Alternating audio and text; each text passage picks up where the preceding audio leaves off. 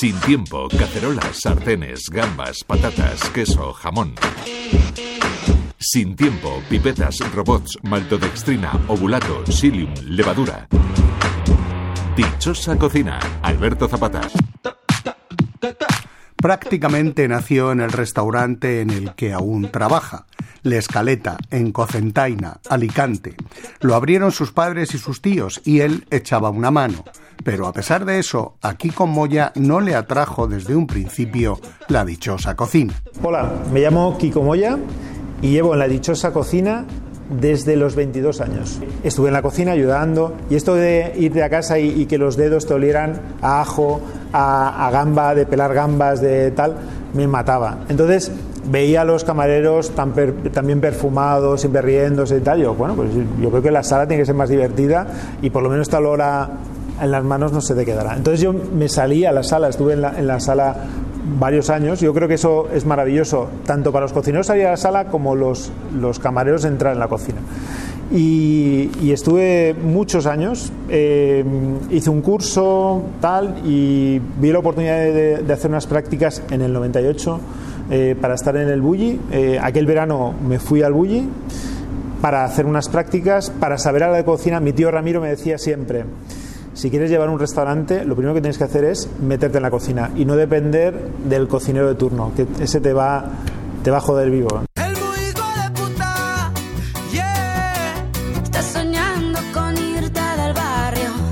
A pesar de su paso por el Bulli, Kiko Moya seguía sin tenerlo claro pero el destino y la fuerza de la dichosa cocina al final lo sedujeron. Pues yo te digo la verdad que yo me vine del 98 eh, sin saber, porque acabé el verano allí y recuerdo que mm, nos faltaba un cocinero, en la escaleta nos faltaba un cocinero y me metí allí y empecé, pero a lo mejor al, año de estar en la cocina, eh, incluso estando en la cocina, en la escaleta, no era consciente ni quería ser cocinero. O sea, para mí fue una experiencia, el 98 en el Bulli fue una experiencia vital, muy, muy, muy importante, porque era la primera vez que salía de casa.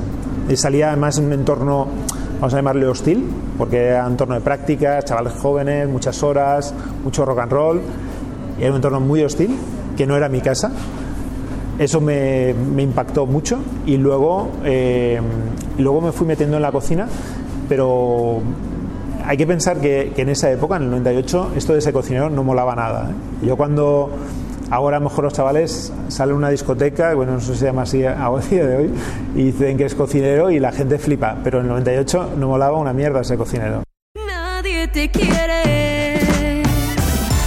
Aunque no hemos ido aún a la escaleta en Cocentaina, dos estrellas Michelin, donde Kiko Moya está en la cocina y en la sala su primo Alberto Redrado, Hoy está en nuestra dichosa cocina porque lleva la gastronomía de un curioso experimento debajo de las cinco torres madrileñas, sinestesia. Conjuga la parte audiovisual y, gastronómica, una, gastronomía seria, contundente, que, que puedes saber en todo momento lo que estás comiendo.